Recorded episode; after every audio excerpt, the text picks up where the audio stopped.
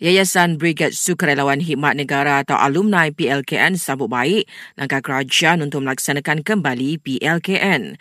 Presidennya Encik Muhammad Nazrin Faiz berkata mereka gembira usaha dan cadangan mereka bersama sejumlah pihak lain didengari kerajaan. Pada pendapat saya, ia mesti kembali kerana kita tidak boleh lagi bereksperimen kerana PLKN ini perlu dijadikan satu misi negara kerana kita nak mengurangkan gejala sosial kita nak memastikan uh, rakyat kita ini mempunyai semangat cinta akan negara patriotism kepada negara.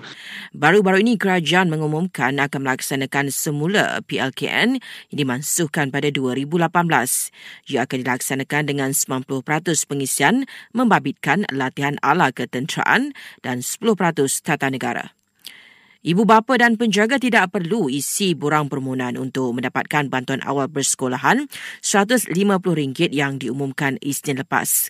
Kementerian Pendidikan memaklumkan ia akan disalurkan mengikut rekod yang ada di sekolah anak masing-masing.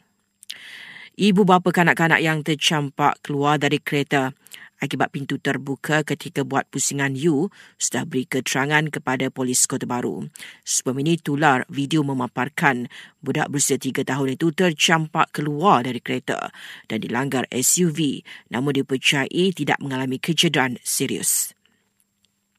Polis Sabah siasat gambar tular wanita berkelakuan tidak sopan dan berpakaian separuh bogil di tempat awam di kota Kinabalu dan Kementerian Kesihatan Palestin memaklumkan hampir 3,800 rakyat Palestin maut dalam serangan udara Israel sejak 7 Oktober lalu manakala lebih 12,000 orang cedera.